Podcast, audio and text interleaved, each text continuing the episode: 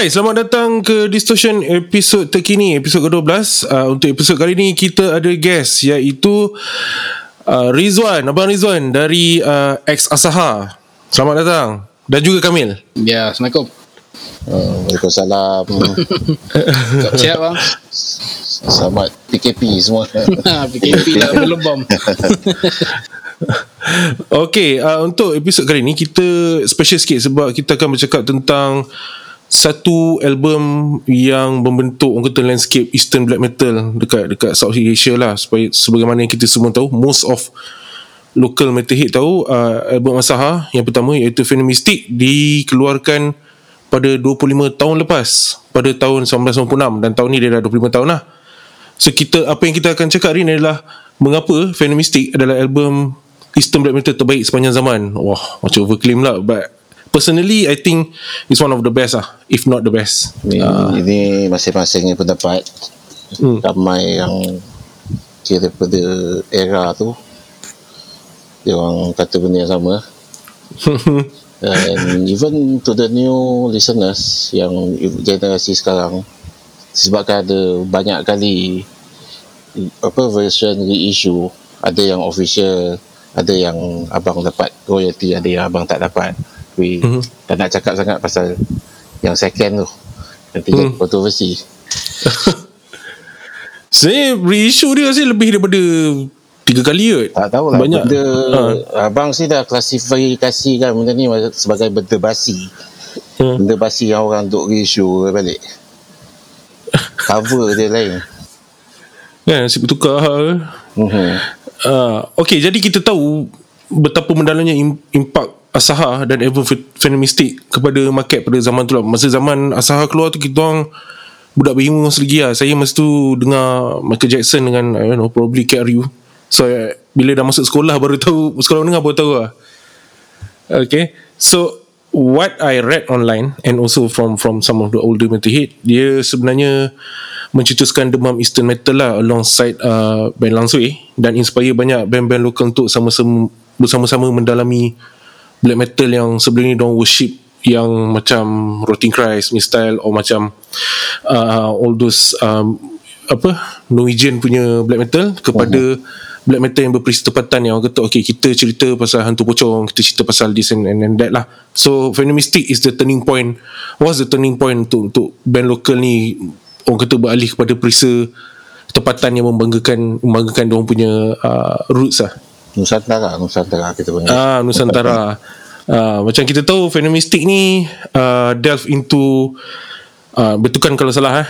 Dia delve into uh, tahyul Meli Archipelago Mysticism yang tak pernah ada band lain buat. So kira macam kalau tak uh, Asaha is Ida Lansui. So kita ada banyak benda yang kita nak tahu lah that went through into the process masa pembikinan Venom Mystic. mungkin ada fakta yang betul dan ada yang perlu fine tune dekat sana. Kita hmm. akan uh, apa nanti abang akan terangkan lah lebih lanjut as we go along this uh, podcast session.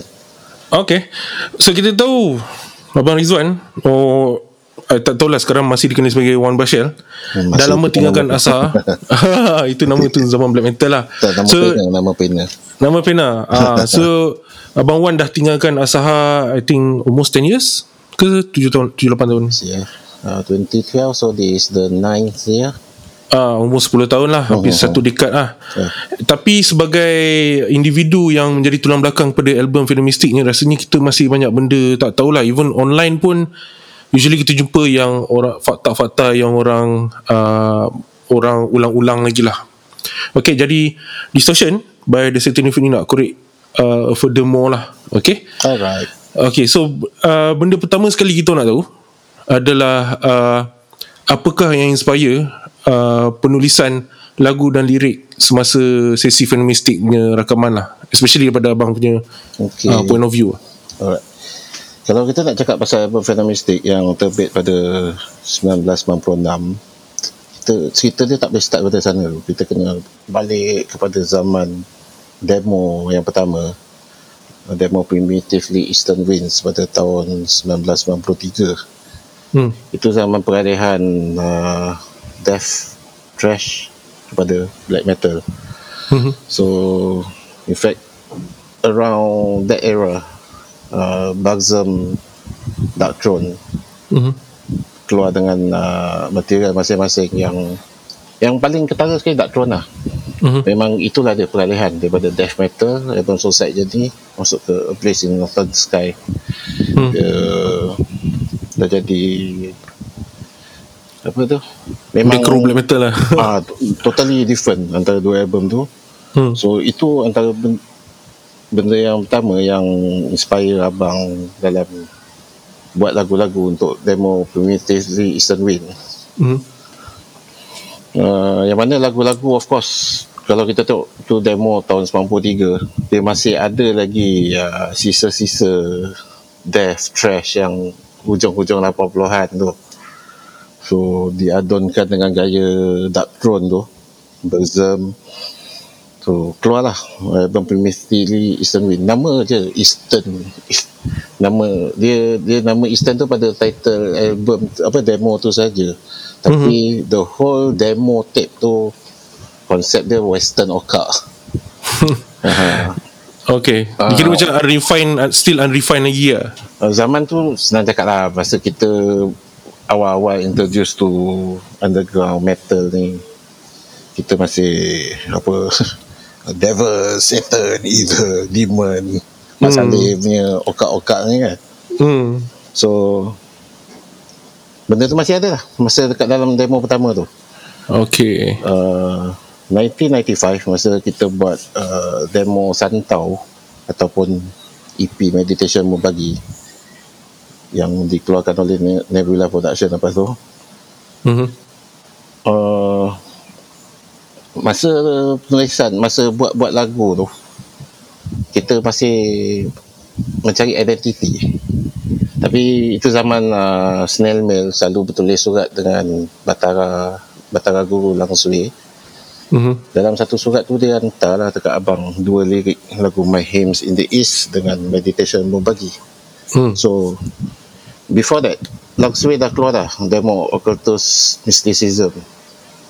It's Okay. like pada abang masa tu wow this is something yang Melayu. Hmm. this is something different. So abang nak buat dia orang death metal. So abang nak buat yang black metal pula da- pada old Asaha tu. Okay. Uh, so bila tengok lirik yang Batara hantar tu abang pun sesuaikan dengan lagu yang ada riff lenggok-lenggok Melayu especially dalam My Hymns in the East hmm. So that was the something like macam the turning point. So identity tu dah mula ada dekat sana. Okay Uh-huh. So 19, 1995 Eh sorry itu uh, EP dia EP 95 kan 1995 hmm. So after that EP Ada compilation Star of Nebula Hmm. Mula kita introduce dua lagu yang bakal ada dalam al- full album kita Mhm. So lagu-lagu tu ialah lagu Tinggam dan Depressive Monsoon. Okay Uh, kalau Meditation Lembun Pagi Santau punya demo EP tu dah mula nampakkan identiti tu kan. Mhm. Yang dua lagu ni lebih menampakkan identiti Melayu Nusantara tu. Okay Ha, so the rest of it the whole uh, songwriting process untuk album Phenomistic kita apa abang masukkan ciri-ciri ni lah. kita nak buat something yang Melayu hmm. ha, ha. Masa tu tak ada fikir pun kata wah tak ada band lain buat tak ada tak ada Oh, so you Ah, just so- you are on your own lah macam Hmm, okay hmm, kita nak macam ni. Okay. Memang nampak memang nampak uh, uh, uh, orang kata uh, turning point turning point kalau banding dengan uh, apa primitively eastern wind tu. Mhm. Memang bunyi memang is either black trash or death trash. Mhm. And bila dia dah start ke apa meditation pagi orang santau dia memang nampak macam uh, lebih kompleks dan dia punya lenggok dia pun dah nampak macam Melayu. I, I, I, I sebenarnya bila dengar EP meditation pagi ataupun phenomistic I I kata okay this sounds like Melayu tapi it never uh, tak tahu dari mana dia punya bunyi Melayu datang. Is it, is it daripada search ke? Daripada band band-band rock Melayu ke apa? Never know. Uh, tapi rasanya macam some of the song memang ada lenggok rock Melayu. Uh, Okay, itu, itu pada pada saya lah. Aha. Itu kalau kita ada discuss tentang album Baku Karaman nanti abang kupaskan kenapa. Ah, okay. So, um, so kita dah cerita pasal uh, apa apa yang inspire penulisan lagu dan lirik semasa ses, apa sesi film mistik and actually it go, goes way back to to uh, meditation pagi lah. So kita nak tahu apa influence uh, di luar muzik yang fill up the writing lah. So mi- mi- maksudnya bukan daripada segi muzik adakah dia macam ilmu bomoh ke buku hantu tamajalis ke kitab lama ke sebab dia punya even even sampai sekarang pun orang still look up to the lyrics yang kata eh lirik dia pelik. As in pelik is like it's something that they never expect from the band Nusantara punya lirik sini and sometimes it's like uh, macam poetik lah uh, so kita nak tahu uh, ada influence luar ke selain daripada music untuk uh, untuk the writing Okay, kalau nak cakap pasal lirik, in fact the first two lyrics yang Batara Guru kasih, those were the two first two lyrics yang orang kata ada nilai-nilai Nusantara ni lah. hmm. Nilai-nilai Melayu occult. I think what he wrote was on more on the Malay occultic. Based on dia punya researchers lah. Hmm. So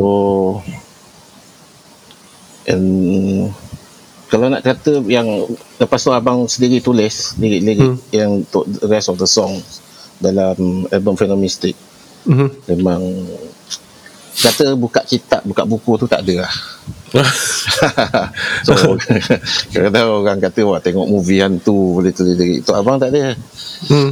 Ha, abang makan nasi makan lacang juga Okay. influence dia dekat situ Tapi tak lah tak. Dia, dia macam ni uh, Kadang-kadang kita duduk dengan orang yang Orang tua Dia orang duduk Bercerita pasal Dukun-dukun lah Apa kan Mhm. Adalah juga Kadang-kadang Some of them Apa some of the topics Abang ni suka tengok Movie-movie Indonesia yang Ada apa Dukun-dukun Zaman tu eh Hmm. Ada mistik-mistik ni Hmm. tak kita tak ambil semua tapi ambil certain certain part even macam lirik tinggam pun it's not the whole song pasal ilmu hitam tinggam tu kita ada Hmm. uh, ada masuk like elemen-elemen lain tapi menceritakan tentang ilmu hitam Okay. Aha. so macam tu lah most of it nak kata buka kitab tak ada tak ada. Itu Oh. album yang belakang-belakang adalah kitab-kitab agama. Dia ada cerita tentang tentang perkara-perkara syirik ni kan? Especially album masa abang tulis album Jaan punya lirik-lirik. Tu ada lah buka kitab-kitab agama. Tapi untuk sana mistik tu tak ada. Uh, Aha. kira film mistik ni uh, some of it pun memang ada uh, lahir daripada pemerhatian lah perbualan dengan orang orang tua and apa orang kata observation lah hmm, hmm, hmm. Ah, okay. Okay, that's in- interesting sebab kita macam kita tak, apa macam kan ada yang dua instrumental Nade Yates 1 Nade Yates 2 Hmm. dia Nade Yates tu abang dah dah main-mainkan perkataan Melayu tu jadi orang putih sebenarnya dia benda tu Nade N-A-D-I-R okay. ataupun kena orang panggil macam buang buang ancak eh, dekat laut Hmm. uh, nanti benda tu belayar sendiri benda-benda bekas-bekas kegunaan ilmu hitam ni Oh, okay. Oh, okay. Nade Ah. uh. pelayaran dia voyage jadi Nade Okay. Yates Ah. so tu cerita tu bukannya ah, dengar pada bu, apa baca pada buku apa orang-orang tua cerita lah oh, orang dah buat buat Oh. ilmu hitam ni lepas tu benda-benda ni buang kat laut Ya, jadi buang ilmu kan. ah, Itu oh, ni orang jadi kata buang dalam lampu. botol eh. yang ada tak bentuk kapal apa kan kata Hmm.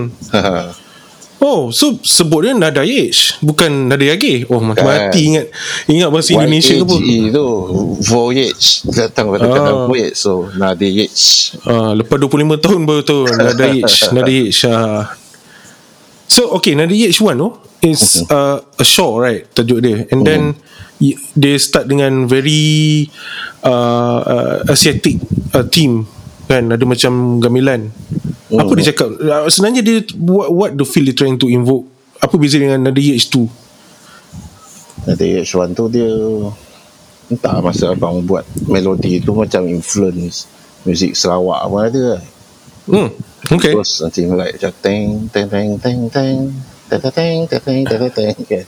Uh, okay. So, dah, nothing, nothing special di sebalik tu. Just, uh. ada keyboard kita just main tekan je, keluar melodi.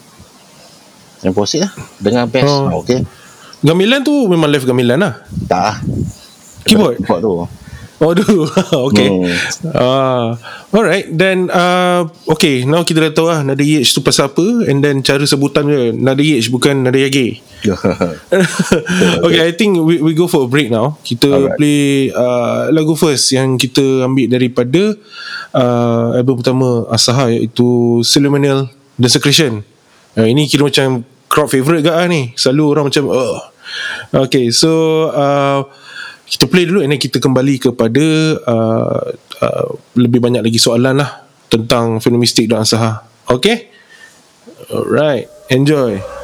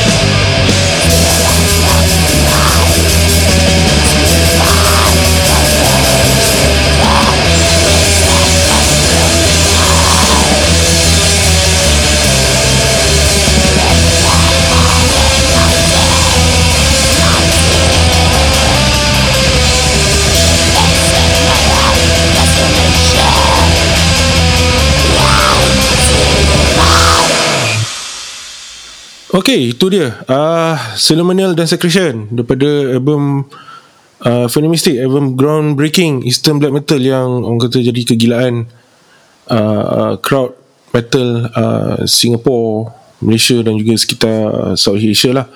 Eh, Kita ada banyak lagi soalan Untuk Abang Rizwan Iaitu former uh, Gitaris, vokalis, frontman Untuk Asaha. So uh, Kita masih lagi dalam Bercakap tentang uh, Album Phenomistic lah. Soalan saya adalah uh, Saya fikir Album Phenomistic ni adalah antara folk metal yang terawal Southeast Asia pada masa tu Tahun 96 Kenapa dia tak dilabel as such Dan sebaliknya dipanggil Eastern, Eastern Metal? Eastern Black Metal lah orang kata. Uh, Adakah ini didorong dengan semangat nasionalistik Atau kebanggaan roots uh, di kalangan ahli-ahli band Atau ada sebab lain? Or masa tu tak ada terms folk, folk metal lagi Dia sebenarnya nak kategorikan folk metal album tu tak adalah fully folk. I think percentage Hmm. folk yang ada dalam the whole album is very minimal. hmm. So it's more to I think kita boleh just panggil benda tu black metal sebenarnya. The term Eastern black metal ni Tak tahu siapa rasa Eastern metal eh. Hmm. I think itu daripada fans-fans lah. Bila dia orang Oh. dia orang dah mula dapat adapt dengan apa yang Lang Sui buat, apa yang Asaha buat masa tu. And then I Mhm. think si Hanas lepas tu Pendeta Gila pun dah start ada lirik-lirik Melayu. So Mhm. that's how the term Eastern Metal comes in. Oh, so kita tak tahu siapa yang start panggil Eastern Metal. So it's Tak like it comes into fruition Aha. after the after Lang Sui dengan Asaha start the whole uh, apa black metal death metal style style Melayu ni. So suddenly it's called Eastern Metal. Ya. Oh, I okay. think daripada from the apa listeners, the fans, dia orang nampak Mhm. benda tu apa the whole objective yang kita try nak tonjolkan lah something yang Mhm. Nusantara, something yang Melayu. So that is Mm. Eastern. Dapat membezakan oh ini metal Melayu eh. Uh, metal apa metal Pontianak, metal Pocong kan. Kita tak ada Ah. cerita pasal Dracula macam uh, band-band Mak Saleh. Uh, So, cerita benda syirik Nusantara kita, tak, kita tak main nak cerita bakar gereja ke apa kan So it's the, the Ah. term tu it's actually bukannya from the band, bukannya band yang Hmm. yang apa kasih this kind of definition but it's, I think it's from the fans lah. Oh, okay. Mhm. Oh, that's interesting. Okay. Um, uh, okay, lepas tu saya nak tanya pasal artwork dalam uh, album Phenomistic ni. Mhm. Okay. So kalau kita tengok dekat cover dia, dia macam ni macam sunset ke ah dia punya gambar dia kan. Lepas tu ini macam uh, figure oh lembaga macam dewa lah, dewa some some in, uh, Bali punya dewa ke apa yang berkepalakan buaya dan harimau. So siapa siapa dia ni? And apa signifikan dia untuk untuk untuk album Phenomistic? Okay, cerita tentang cover album ni sebenarnya. Hmm. Album cover tu yang lukis dia Ayi, basis Aradia. Oh, okay. Ha, so asalnya cover album tu sepatutnya digunakan untuk cover album si Hanas. Oh, Hmm, but somehow I think si Hanas tak jadi pakai. And then all Asaha baru dia habis baru submit master recording dekat Nebula Production. mhm. So yalah big boss Jai tanya kita gambar ni okey tak? Oh, okey lah. Pakai lah. I think dia, dia perkara yang even eh band-band rock kapak tu dulu pun it's not the band yang apa pilih gambar cover biasanya record Hmm. label Okay. so perkara tu terjadi dekat album Phenomistic ni lah juga tapi apa Oh. yang boleh kata apa yang Ai lukis tu Hmm. itu karakter-karakter daripada mythological Majapahit nampak Oh. macam tu lah Okay. so yang masih ada kuat lagi pengaruh-pengaruh Kindu purba eh. Hmm. So benda tu dengan album Venom Mystic ni macam nampak sesuai lah, relevant. Pakai? Hmm. Mhm. So up kalau nak tanya pasal apa dewa dewa apa yang kepala kepala haiwan tu Hmm. abang tak cukup buat research lagi. But it's very fitting to Yeah, the feel of the whole album. Like it's like okay, Pheno mystic, and then there's like some mystical, Yeah, yeah, mystical correct. cover. ah, Hmm, macam ada hmm, kepala rimau lah, kepala buaya lah, and then dia macam pakai. So, I think macam ritual punya punya punya. more tu macam abang cakap lah tadi those are characters Hmm. yang ada dalam uh, maybe Javanese purba punya mitologi Hmm. Mhm. Because saya cari dekat internet pun masih tak jumpa lagi lah siapa siap tulis kepala buaya, kepala rimau. Mhm. Indonesian deities still tak ada maknanya belum habis mencari mencari jawapan lah tu but okay it's very interesting to know that sebenarnya bukan band yang submit Mhm. and designed by Aradia punya basis and for some reason it comes into orang kata it, it it's a fitting picture for the album dia, dia kira macam bawa spirit of the the album lah okay correct correct yeah. Hmm. Alright. Uh, I think kita boleh take another break. Kita akan main satu lagi lagu daripada Venom Mystic juga. Yang berjudul Tinggam. Okay. So Tinggam ni kira macam one of the iconic song. It's either Main Live ataupun kalau dekat YouTube tu orang akan orang akan komen cakap lah Tinggam ni best. Hmm. Uh, all those cerita oh zaman aku sekolah lu uh, Tinggam ni Tinggam ni ingat zaman sekolah Ni- zaman muda. Orang panggil old Asahar punya anthem lah Ah betul. And kita ada uh, a few question pasal Tinggam because it's so iconic and and orang kata probably one of the song yang yang define apa itu Eastern Black Metal. So kita akan tanya soalan tu lepas kita mainkan lagu Tinggam. Alright Okay, so enjoy Tinggam.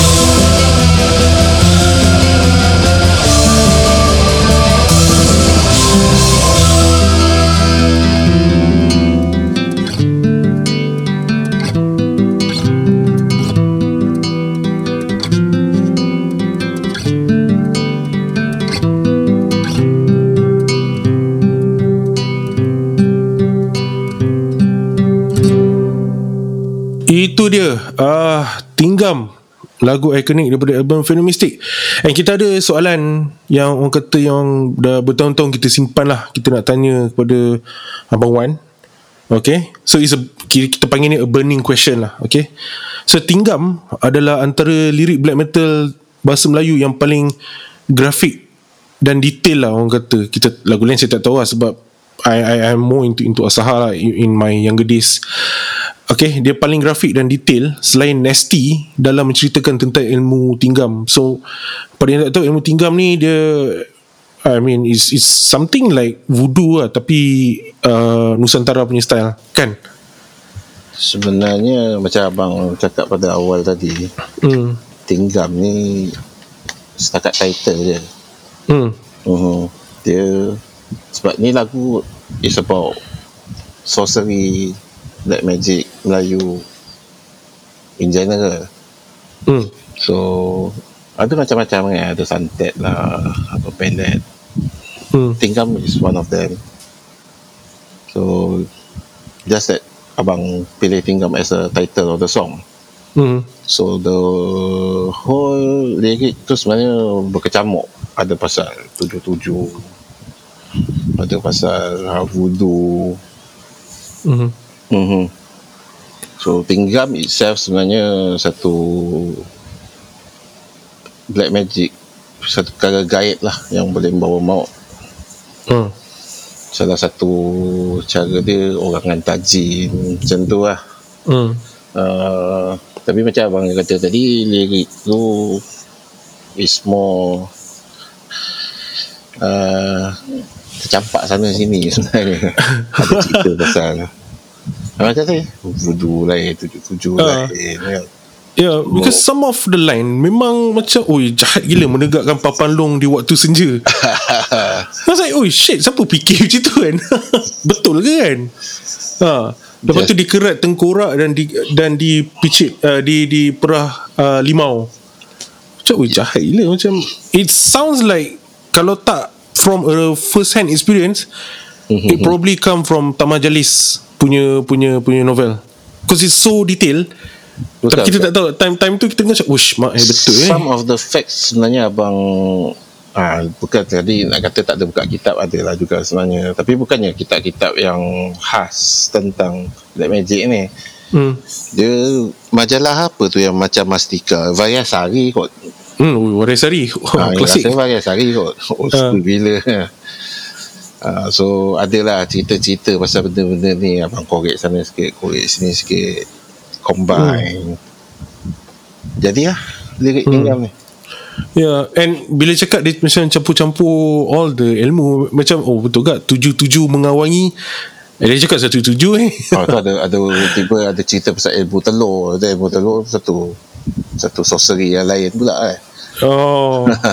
But it's untuk masa tu saya seorang budak berumur 15 tahun Mhm. macam oh man this is evil this is way evil than Credo of Fear Credo of macam bye lah aku tak nak lah macam this is, this is what I want uh, kan kerat dahi lah papan long macam ui jahat gila lah Dia dia, dia kita penulisan ni sebenarnya bila kita dah gabungkan benda yang tak, tak apa-apa daripada mana jadi hmm. satu acuan. Hmm. Dia nampak macam gitu. Hmm. So zaman-zaman tu pun budak-budak budak-budak yang dengar masa tu yang dengar lagu ni lah. Hmm. Baca lirik dia Oh dia setan ni Padahal Bukan pun kita Bukan kita promote setan kan Dia menceritakan tentang ilmu hitam tu je Uh, Yalah kita yang dengar muda-muda ni macam oh I want apa yang lagi evil daripada tu. Oh okay ni cerita pasal mayat. okay, okay I want that. Uh, Yalah. padahal dia punya original director cat. Okay lah aku campur-campur sikit-sikit. Okay lah Okay evil. Okay boleh. I, I mean I mean it's, it's very Anyway Even kalau kita tak tahu uh, Asal usul lagu ni pun is very I think is very uh, Nicely done. And orang kata dia punya riff And then dia punya lirik Is very uh, uh, Iconic And orang, orang boleh recall. I think the riff itself yang buat lagu ni the starting riff tu Mhm. yang buat lagu ni macam orang masa tu dengar Mhm. Wah. I think dia orang banyak samakan lagu ni dengan lagu, satu lagu Dark Throne tu eh. I think apa Throughout the Infernal Fields ke apa title dia Oh But actually Abang Yang Apa First punya riff tu Yang intro punya riff tu Abang ambil daripada Pengaruh dia lah Daripada lagu Battery Enter the Eternal Fire Ah, Aha. betul betul. Tadadadadadada. Ah. betul betul. Yang So, asalnya. So zaman tu I think yang Tak tuan pula buat deng deng deng deng kan Hmm. So orang dengar macam ada persamaan Oi, Macam tak tuan ni Hmm. So that's how Benda tu terus Tangkap kat kepala eh, Melekat Hmm. Hmm.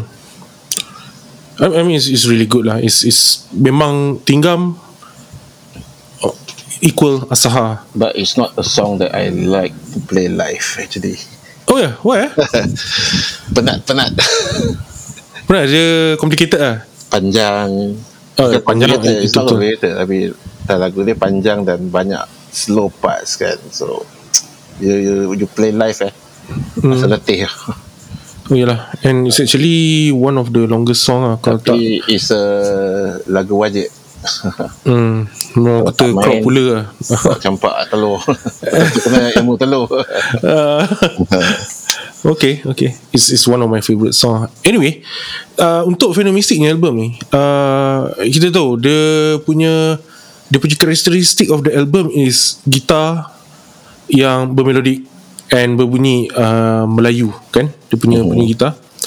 And and somewhere along the line it sound like probably Dark Throne or Burzumish but one of the thing that uh, selalu pop up dalam perbincangan at least perbincangan saya dengan kawan-kawan Mhm.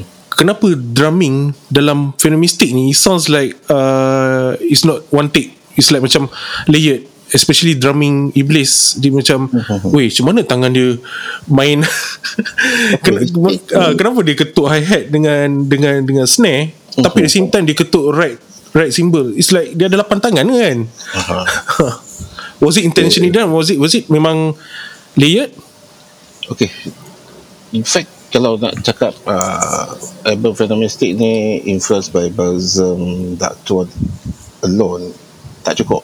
Hmm. The whole recording process Actually I was uh, Influenced By band Alva uh, Album Bertat Dan uh, Dismal Euphony Album Soria Moria Slot. Oh. And uh, Swedish band apa? The Abyss. Okay. from the album The Other Side.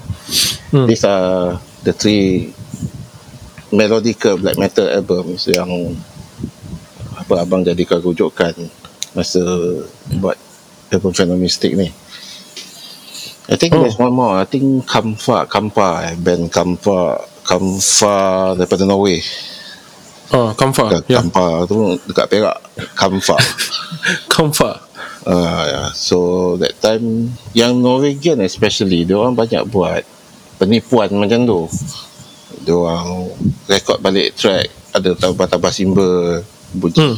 uh, So kita study daripada sana. Dia Orang kata Penipuan yang Dihalalkan. Dalam I mean multi-track recording so might as well kan? Uh, Ah. Bila kita tengok Eh sama juga lah like, Macam apa Amin cakap tadi eh. Hmm. Eh drama ni ada lapan tangan ke? That was My first impression Bila dengar Yang Norwegian black metal ni Hmm. Eh macam mana dia buat macam gini eh So We try out We try out benda tu Hmm. Yang tengah Rolling Tiba-tiba ada bunyi Ting ting ting Jual ice cream ni Uh, ha. So we try out that thing And Yalah Like Macam abang kata tadi Ianya Hmm. satu penipuan yang Dibolehkan lah uh, I would already call it a recording trick lah ah Hmm. Yalah Hmm. hmm. It's more to Yeah. Apa yang kata Kita Tambah-tambah colour lah Hmm. Aha. And and is and turns out it, will, it, it is one of the uh, orang kata uh, bukan ikonik dia macam trademark album Phenomistic. Weh, drum dia macam dah lapan tangan. Hmm. Sebab Iblis main ter sampai sini je. Okay. Very nice. So orang akan remember about that in in in, in a good way. Kalau siapa yang belum tahu tu apa hari ni abang bagi tahulah pasal penipuan. so, mana-mana band yang tak pernah buat boleh buat lah lepas ni. Yup, yup. So memang lead. Okay. Okay, so uh, we are taking another break and this one is very lagu seterusnya ni memang uh, special lah sebab untuk old crowd Asaha lama I mean uh, era Phenomistic lagu ni dikenali sebagai Fendian Occultica Hymnology Hmm, hmm. Okay Lagu ni pun kira uh, Menjadi kegemaran Ramai juga ah. It's not It's not even just mat metal Even mat hip hop ke Mat rempik ke apa pun Diorang akan suka lagu uh, Fendian Occultica Hymnology ni Tapi tak tahu tajuk Diorang akan suka Solo yang kat ujung tu ah, Dia Betul tak? cerita dia pasal ni sebab solo yang ending tu. Hmm. Cerita dia lepas tu banyak budak-budak bawa kita kapur duduk kat kampus kan. Hmm. Duduk, duduk kat asrama dia main kawan pun join. Dia orang Hmm. tahu lagu ni oh bila yang yang those outside black apa black metal punya Ah. Kata orang dah tahu wah ini lagu black metal tapi tak tahu lah band apa punya lagu kan Ah. lah that, that apa history yang ada sikit Ah, ada It's just that part yang Ah, buat orang kata part. ini Ah. Asaha or black metal. Uh, and it appeal to almost everyone yang belajar main gitar ataupun main gitar. ya, even kawan-kawan yang jaga-jaga studio jamming pun kan kata wah banyak uh, Wan lagu kau ni apa berantu even budak-budak rock ke budak pop ke pun cover part tu Hmm. Uh, okay, that's a very nice fact. And untuk uh, sesi kali ni, kita akan mainkan Fendian Occultica Hymnology but not daripada sesi Phenomistic 1996. Sebaliknya, Mhm. Ini adalah kali pertama kita mainkan uh, rasanya kali pertama lah uh, kat mana-mana media. Kita mainkan versi baru yang dipanggil tajuk lain lagu ni iaitu Gemesik Belantara un- daripada upcoming release uh, Abang Wan punya uh, new project kan Mhm. yang dipanggil Ziber Zibanitus. Zibatinos Zibertinus ah, Terbalik pula Zibertinus So nak tahu Zibertinus apa ah, Korang boleh google lah And Selamat tersengih lah. Lepas Kalau tu lepas cerita Lepas ni. Dengar lagu dulu. Okay So kita mainkan uh, Versi baru Fendian Iaitu dia beri nama Gemesik Belantara. Uh, Enjoy.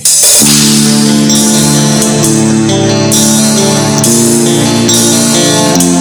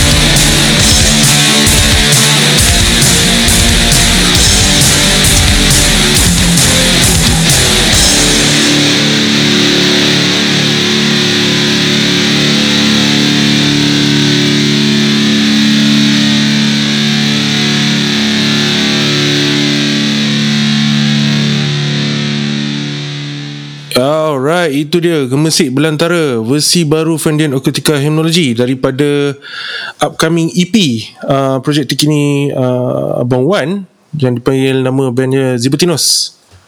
Uh, so maybe Abang Wan nak, nak cerita sikit Zibertinos tu apa and kenapa you start dengan uh, uh, Zibertinos ni because rasanya ramai tahu uh, lepas you uh, apa keluar daripada Asaha you start Karamah Mhm. And then Karama is like Sekarang ni dia punya status dia Kita tak tahu You start uh, Along the way Ada Phenomistic And Phenomistic is like Still uh, Still going strong lah today And then suddenly you keluar Zibertinus Why?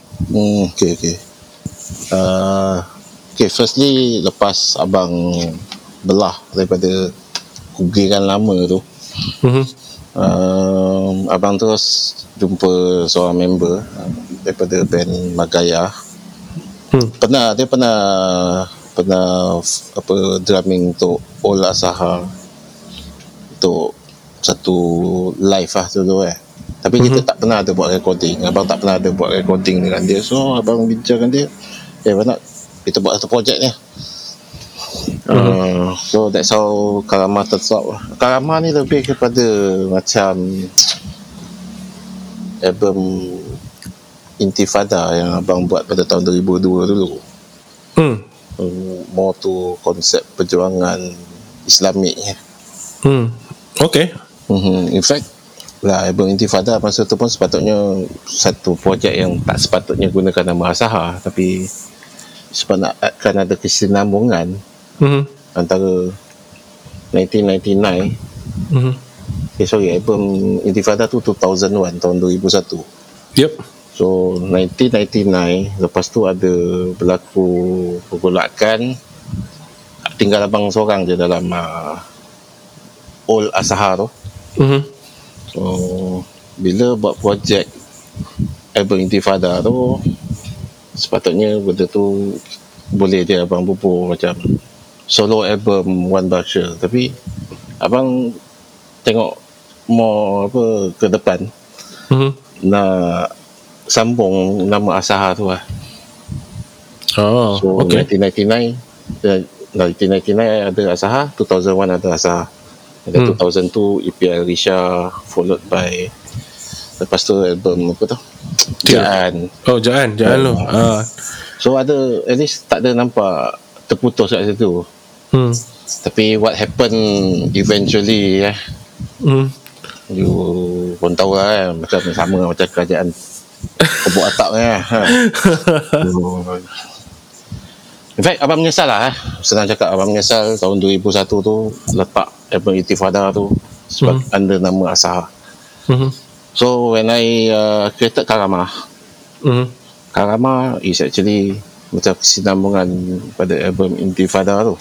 Hmm. Then, when- after that, baru abang bergabung balik dengan Wan Azhar eh. Hmm. untuk apa kita buat Asaha version kita sendiri Hmm. which is Phenomistic Okay. so Phenomistic ni tak payah introduce lah eh orang Hmm. tengok because ada dua ex-member daripada kugiran lama tu Mm-hmm. so people know what is the objective there Okay. hmm. Yang tahu tahulah. So bila kita cakap tentang Karama, Phenomistic and then I created Visibility Nose Hmm. these are all three different concept Hmm. so that's why ada tiga different nama Hmm. Mhm. so Zibatinos was my okay, it's during the COVID period Okay. Uh, abang tak dapat nak balik jumpa family dah. Ni dah masuk tahun yang ke eh tahun tak bulan yang ke 15 Okay. Abang tak dapat balik jumpa family. So I'm stuck here in Singapore. Then I got myself a guitar Just created some songs. Okay lah. Just masa tu fikir ah, Aku nak main black metal hutan lah. Tak pernah buat black metal hutan ni. So In fact the whole story Masa tu ada dengan satu kawan ke Pergi ke Singapore Botanic Gardens sana Mhm. Ada pameran-pameran pasal Pokok-pokok Buah-buahan Lokal Mhm. kan. Hmm. Then we chance upon this name Durio Zibertinus so abang cakap kat kawan abang eh ni nama dia macam setan tau macam nama setan ni. Kalau kita tipu orang eh, cakap ni nama setan orang percaya lah. Padahal maksud dia durian dia nama saintifik untuk durian. So abang cakap lah abang bukan cabar cakap dia. Aku nak gunakan nama ni lah untuk band projek aku. So betul-betul menjadi benda tu. Lepas dah siap dah recording lah. Gunakan nama tu Cuma tak release lah lagi. In fact Uh, Durian itself Is the king of fruits. Mhm. Dan dia juga buah-buahan Daripada pokok-pokok dalam hutan. So kena dengan metal hutan ni Oh, okay. Nak claim pun boleh Nak claim lah First band yang gunakan nama buah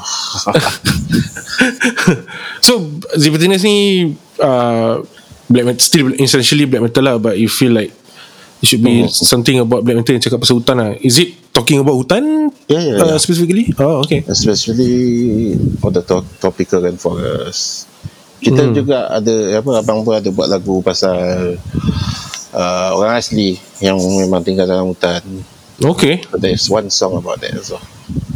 I think there's more than enough reason to check out you punya upcoming project as Zibertinus because uh, it's somehow even though you call it black metal hutan and on, on the side of the world ada orang panggil is eco awareness black metal lah macam Wolves in the Throne Room apa semua. I think it's really good.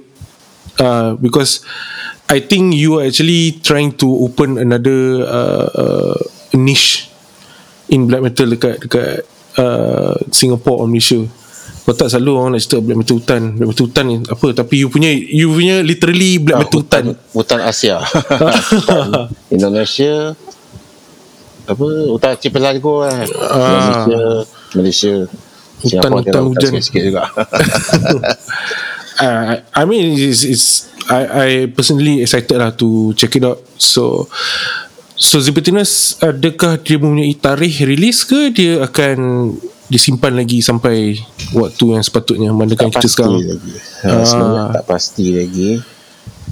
Sebenarnya dah ada kita dah ada label yang nak buat tapi musim sekarang tak menentu eh. Sekejap-sekejap lockdown, sekejap lockdown. So Yeah. It's everywhere lah lockdown so belum memang belum belum masanya lagi lah. ha sebut pasal live show ni ah, ini kita nak korek cerita lama ni. Kalau abang tak kisahlah uh, saya tanya kenapa? At one point abang decided tak nak main live show. If if I I think people remember kot uh, lepas 2010 kot you dah step down tak nak main live. And then later on baru you uh, quit Asaha Actually 2011 hmm. Uh, I remember yourself ada dekat the Dara dan Marwah Patriot show in March 2011 oh was it Metal Camp then two months Oh, later we okay. in Metal Camp tu abang punya last live performance lah. Uh, one thing abang memang tak suka main live ni. Okay. Abang is more to kalau boleh nak concentrate. Each time kita concentrate nak buat album, hmm of course kita bukannya full time musician, kita ada kerja. So kita have apa abang ada that very limited time for music. right So bila kita buat songwriting and decide nak record dalam album, masuk offer untuk live, dia dah mengganggu hmm. tau. Dia dah mengganggu preparation for the album. Kita nak kena uh, jamming practice untuk live pula. Hmm So that's one thing yang abang tak suka lah.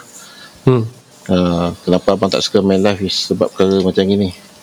hmm And then I don't want to touch on the payment lah. Nanti some of the gig organizer kat sini dengar kecil hati. But I abang sendiri ada bad experience with some of them. Tak nak sebut nama lah. I mean, Hmm. we all we all know lah how how how it goes kan. So Hmm. mm faham je lah. But uh, on your part, I mean, it's, it's about timing lah. Ingat, kita ni Hmm. macam those kind of artists yang dapat big payment man some of the big shows eh. Hmm.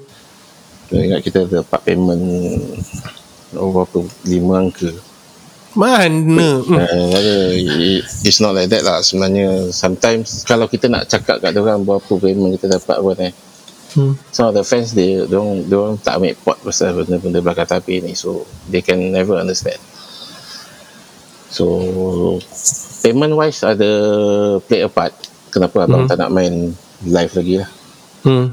uh-huh. I mean even in your new band pun you probably will not play live if the payment is good I play lah. Macam 2018 Phantom Mystic ada main dekat Rock Stage 4 Oh yeah. Yep uh, in Penang. So ya For for the right price lah orang nak kata abang mata duitan kata lah. Tapi Hel- Hello Band Band is business what? exactly. Ah, Aha. You black metal hutan ke? You death metal kental ke? Even if a pop rock is It's a job lah. Tapi Kalau ah, ada ada orang dalam scene. Hmm. Yang pernah cakap eh kau kenapa nak demand-demand? Benda ni hobi je.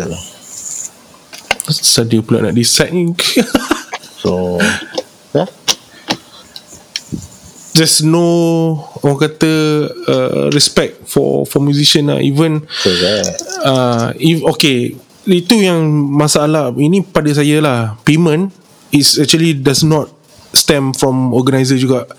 It's also from fan Yang expect everything free. Uh, Bang boleh bagi lagu free tak? Uh, boleh tak bagi album full? Kan? Boleh tak uh, uh, This and that? Mhm. Or even kalau band datang main show pun Ah macam dulu kat One Cafe kan ah, Ramai lah lepak kat luar Dengar bising-bising. Lepas tu bila That's the thing about the present days punya gig. Orang kat luar lagi ramai pada orang kat dalam. Exactly. Abang jangan kata tak main gig tau. Pergi gig pun tak nak sekarang. hmm. Aha. So, Punya yeah, Ya. ada type uh, you want to call me sombong metal. Go ahead. Go and call me that. I don't care. I mean the, the whole thing probably some of them lah the scene turn toxic lah Yeah. and then bising kenapa uh, kita kena hidup ke scene kita but you don't what I play see, what I Uh-huh. see from the local gigs these days, I, I'm not talking about Malaysia, even in Singapore. So same thing. Mhm. Orang lagi ramai dekat luar daripada dekat dalam, and lagi banyak meja meniaga. Orang take the opportunity to meniaga. hmm. Uh, so they they look at gigs as a, a venue for them to sell their merchandise. okay I mean, it, it defeats the purpose lah. hmm. Mm-hmm. So that's why uh, ada golongan yang kata Ah, aku pergi sana aku tak masuk aku jumpa lepak member-member kat luar baik aku duduk kedai mama macam macam biasa tengok uh, Yelah Tak masuk satu Lepas tu bila dah Ke ujung-ujung gig oh, oi, uh, Main Main Main apa Main band nak nak main Lepas tu orang yang jaga pintu pun Dah tak kemana hilang Dia pun masuk free mm-hmm. the one Ah, affected is the band yang buat performance how do they feel hmm. Kan, bukan abang nak salahkan saja-saja orang yang tak nak masuk ni. Kalau Hmm. kau rasa kau nak melepak dengan kawan, pergi duduk kedai mama, bukan datang venue gig. hmm. True Hmm. Band kat dalam tengah main ni korang duduk kat luar. Kat depan stage satu dua line. hmm. Betul Betul Hmm. I mean that benda ni ini yang saya nampak 10 tahun lepas time uh, One Cafe ada lepas tu bila venue kat Malaysia dah start pergi dekat Publica pun it's the same thing. Uh, so lepas post covid post covid ni world ni kita tak tahu lah show macam mana kan. Betul, Even yeah even for Metal Camp itu pun uh, orang tak boleh lepak kan siapa yang ada access je boleh masuk tengok live show. Oh itu yang online punya dia buat eh. Hmm. We, we don't know it's lah. different lah. It's different with the streaming concert macam gitu dengan Hmm. uh, when you have apa audience physically tak sama. Betul. Kita tak boleh nak compare benda tu. Hmm. Mhm. So yeah. I mean kalau nak cerita ni sampai esok pun tak habis lah. Ya, Penyakit exactly, ganti pun ada kan. So okay. Saya ada uh, Kita cakap pasal benda lain Okay? Sekarang ni Dengar cerita Album Asaha Satu lagi album Asaha Yang orang kata Kind of like uh, Iconic lah. Iaitu Intifada Bakal menerima re-release. And It's not only because about abang betul saya but also I nampak dekat uh, timeline Facebook lah and then dia punya release ni coincid, coincident pula dengan konflik Palestin Israel 2021 eh. So you want to tell tell us about about that? Okay, benda ni of course uh, album Intifada dulu tu terbit bawah Nebula Production. Mm-hmm.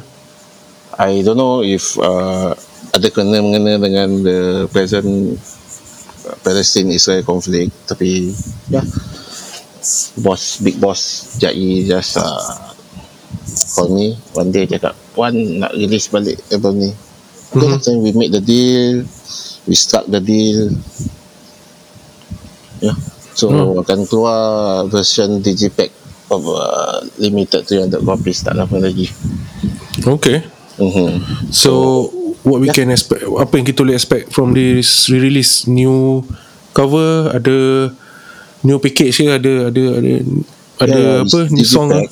Mhm. Digipack so dia ada new cover mm-hmm. Jadi benda ni kita discuss lah. So, I mean it's good, it's good that Nabila actually call me up to discuss as compared to some other reissue eh. Mm-hmm. Langsung tak ada bincang apa, hasil semua dia orang ambil sendiri. Abang yang buat lagu apa tu tak dapat apa-apa pun kan. Tapi for, for this intifada thing baguslah. Hmm. Hmm. Nabila ada nak ajak berbincang So Okay. what they offered is also very re- reasonable. Mm. Haha. So cuma kita cakap pasal intifada ni. Sebenarnya hmm. abang sebelum tu dah ada planning untuk uh, rebranding the whole thing jadi sebagai Asaha Intifada the band. Bukannya Asaha album Intifada. Okay Uh, in fact, uh, today itself abang baru start uh, buat lagu-lagu untuk the next uh, Asaha Intifada the band punya release. uh, Uh, abang bergabung dengan ada ada line up lah. Okay Mm-hmm. So for reissue ni akan nampak rebranding tu itself. Hmm. Dia Okay apa itu is something separate from Asaha yang kita Mhm. tahu eh. Okay. Asaha Intifada. uh, It's a whole thing. It's a nama band. It's a Okay. rebranding thing. So hopefully from there we take off with the upcoming uh, so lagi satu projek abang lah yang upcoming senang Hmm. hmm. uh, it's called Asaha Intifada So is this something like Intum dengan Intum AD something like that.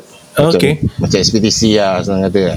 Ekspedisi Ekspedisi dengan real ekspedisi So dia punya direction dia Adakah dia main style I don't know Intifada ni apa? White metal uh, Religious punya Nah, Style? kita tak boleh tak term album Intifada tu dulu as black metal agak sebab hmm. dia punya nak panggil white metal pun tak sebenarnya musically album Intifada tu dulu banyak elemen elektronika ada some industrial kat sana hmm. and then combine with my trademark punya riffing Hmm. I don't know what to call it actually Okay maybe just simply call it metal I mean Kalau nak tahu Tunggulah dan beli kan Mhm.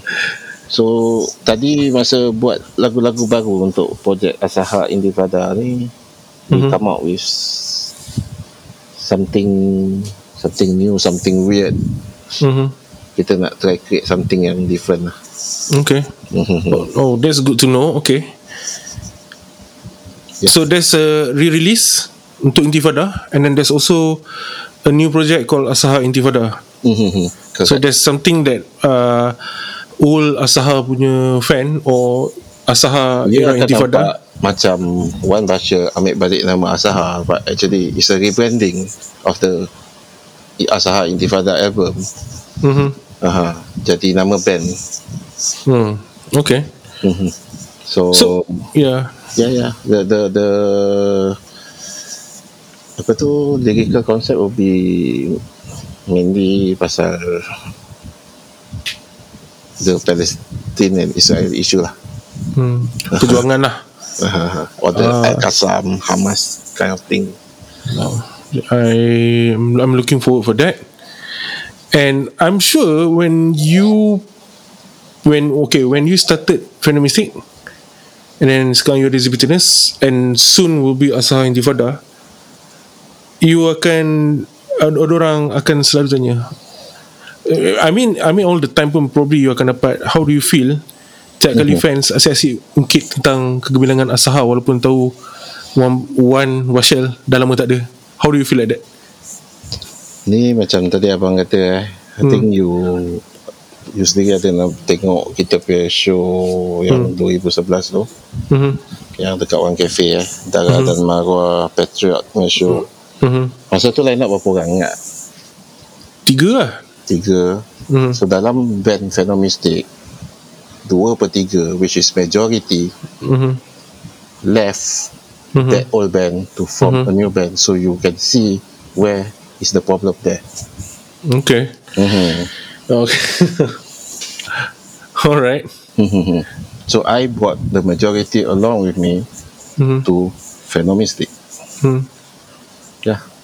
So the, the, banyaklah request untuk reunion of this thing Mm-hmm. yang I apa abang tak pernah consider. There will never be a reunion of the old Asaha. Mm. Dia Okay. dalam band dalam setiap band I think recently kita baca pasal search punya isu eh Uh-huh. uh, pasal isu dalaman dalam kumpulan search so dalam band selalu ada kan ada konflik-konflik macam ni abang tak perlu nak go into the very detail so Mhm. apa yang terjadi dalam all Asaha is a conflict beyond repair Mm. mm-hmm. so yeah it's okay I just uh, in fact abang happy lah apa yang abang buat sekarang eh, dengan all those uh, project-project Sekarang abang pun ada featuring dekat other bands Mm. macam uh, I think Nestaraka Demodification Okay. uh, so abang rasa bahagia lah uh, if you talking about the post Asaha thing eh, I'm Mhm. happier now than before Okay. Um, do you think when you uh, left Asaha, you also bawa all those fans to your new project? It's like macam you divert them to your new project. Do you feel like that? Tu benda bukan yang abang paksa lah. Abang tak pernah paksa eh.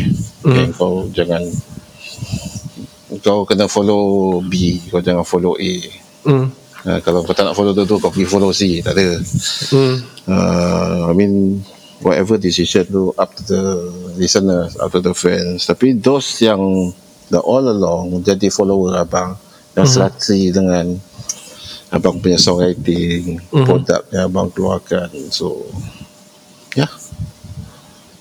they will still accept whatever that I deliver lah Uh, that's good to know lah. it may it be in Karamah may it be in uh, Phenomistic Zibertinos so You know where- different different uh, projects ni is more variation eh. Mhm. I mean sebagai songwriter kita nak ada this kind of variation Mm. kita tak boleh just stick to satu konsep macam gitu so this one yang abang nak project dekat follower abang Mm. mm-hmm. Yeah, I feel like you came a long way lah daripada you start dengan I don't know what, what was your early project Ethos Mm-hmm. and then Asaha and then uh, Karama and then there's Mystic and then Zipitinus and now probably uh, in, in the coming future Asaha Intifada I mean it's like berapa 30 tahun almost 30 years so you you have your different different period and and it's it's different each time In fact, apa abang boleh cakap sekarang ni abang dah almost reaching to the end. mm-hmm. The end of playing music. Mm-hmm. So that's why abang tak ada macam eh, eh kalau nampak Phenomistic 2015 ada keluar something sampai sekarang tak ada keluar anything. Mm-hmm. Is is uh, abang banyak yang projek-projek lain tu tadi abang kata. Mm-hmm. So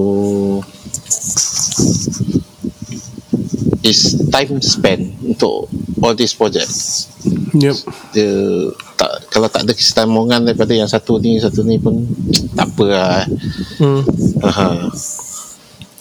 I mean at the end of the day we are still human lah you deserve to live a life and there's a life outside of music lah Correct, correct, correct.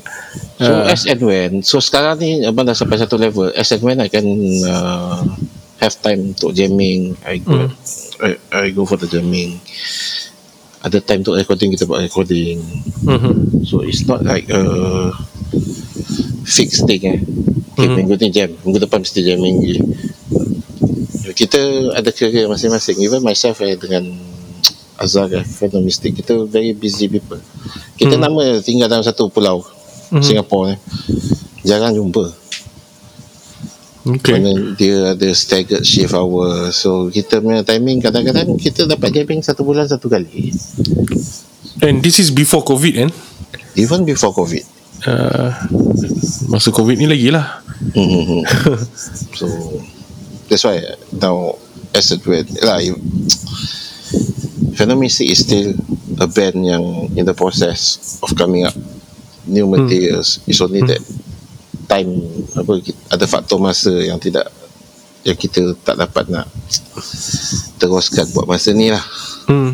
mm-hmm. so I myself masih terperangkap dekat Singapore ni Hmm. macam macam abang kata tadi so I have the time seorang-seorang Hmm. to create new music so that's how comes it comes apa I came out with Libertinos and upcoming Asaha Intifada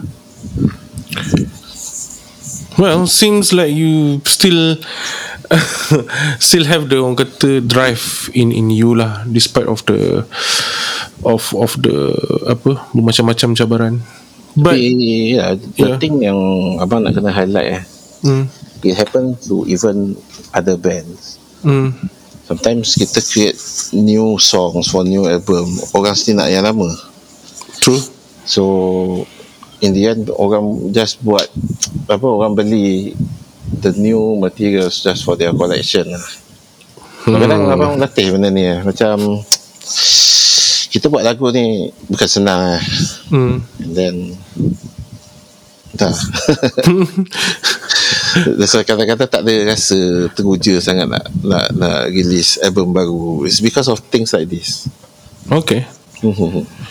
I think now that you see that dia dah menjawab persoalan kat luar sana lah kenapa Feministic tak ada apa-apa sangat keluar and then there's like jarak on on every uh, apa you punya output semua I think I think this will shed some light lah into into, into the ni lah Hmm.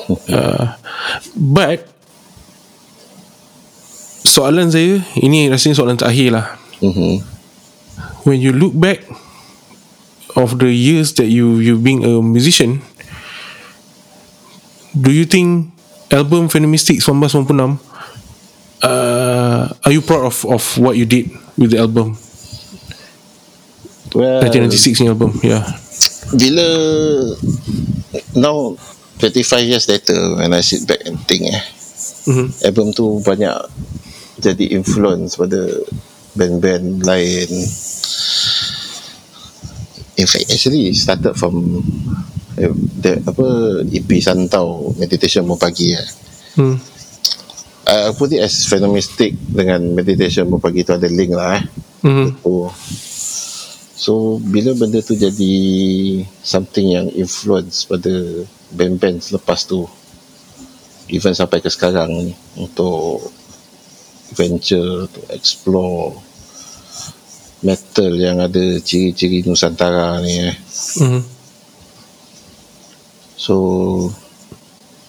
bukan kata feel proud lah I mean I feel happy I feel happy that it becomes influences jadi pengaruh untuk ya yeah, all these bands lah and uh, in fact bila this this whole podcasting ni kita jadi nak bincangkan pasal how that album jadi jadi something yang simbolik untuk Mhm. uh, metal kenusantaraan ni kan. So in fact there is an achievement there lah. But the biggest achievement is that 1997 keluarnya album Phenomistic and benda ni also diiktiraf oleh brother apa member kita lah Udin Udin juga Mhm. that was the first NSBM local album Mhm. yeah that is what that makes me proud It's a life changing experience for those yang ada time album tu keluar and even years after that lah. And the it somehow become a template for I think is the NSBM NSBM movement dekat Malaysia pun started off from the album Mhm. after that banyak people explore yang eh kenapa ada that kind of ideo- ideology lah I think Mm.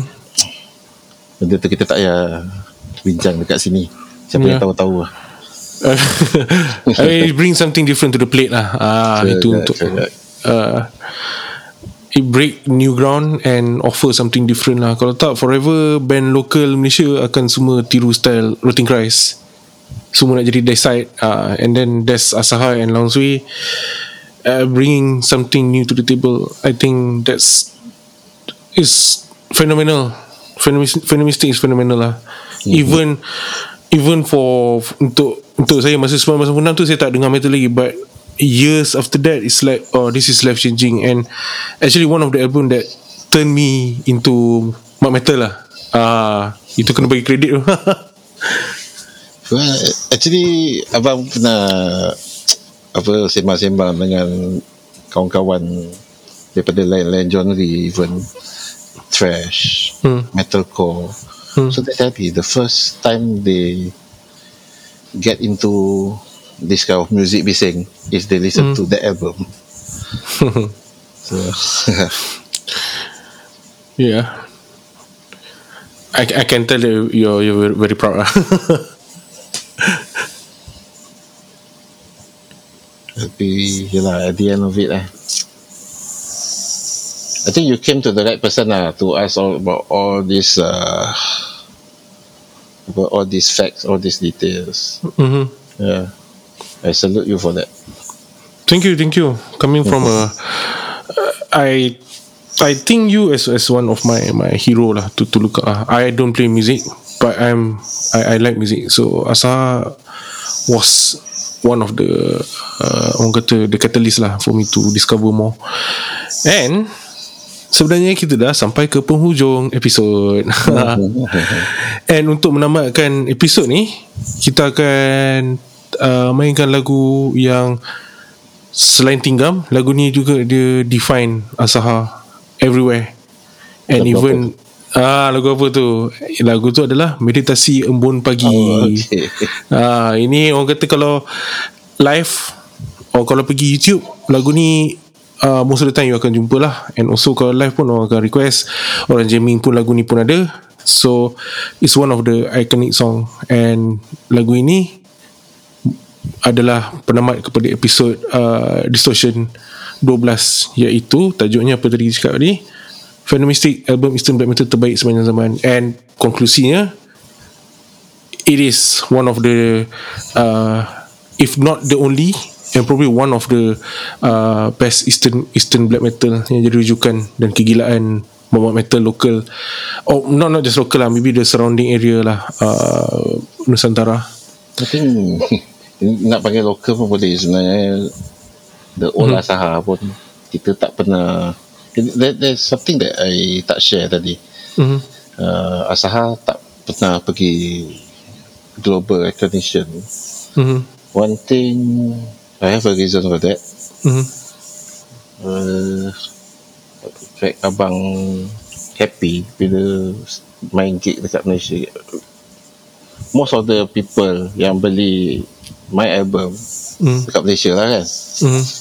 so bila abang main live abang dapat jumpa dengan Hmm. orang-orang yang beli Hmm. album, album abang Mm-hmm. that is satis- satisfaction for musician like me Mm-hmm. If I were to play dekat Europe misalnya eh Mm-hmm.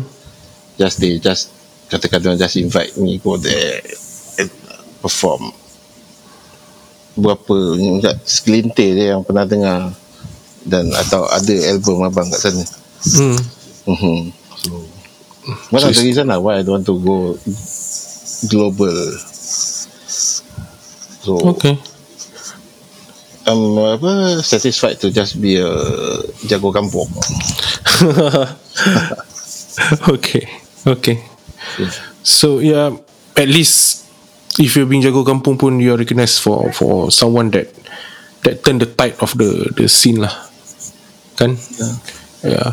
So Kita nak ucap terima kasih banyak Kepada Mawan Frontman uh, Ex-frontman Asaha uh, Sekarang ni uh, Dalam uh, Phenomistic uh, Band Phenomistic Not album Band Phenomistic Zibertinus dan juga upcoming Asaha Intifada terima kasih uh, meluangkan masa untuk menjawab soalan tentang uh, 25 tahun album Phenomistic ni Okay, anyway, thank you. uh, and we Amin, hope to hear Kamil. more about you Yeah, yeah. Thank you, Amin, Mm. Kamil from uh, Distortion Podcast lah. Mhm. For inviting abang untuk Mm. yeah, this discussion, apa this discussion, Mhm. uh, revealing of facts, details. So Mhm. I hope banyak perkara yang orang tak tahu sekarang dah tahu. hopefully yeah, Yeah. and uh, we hope to hear from you soon lah whenever you have new stuff so we can we can talk about it lah.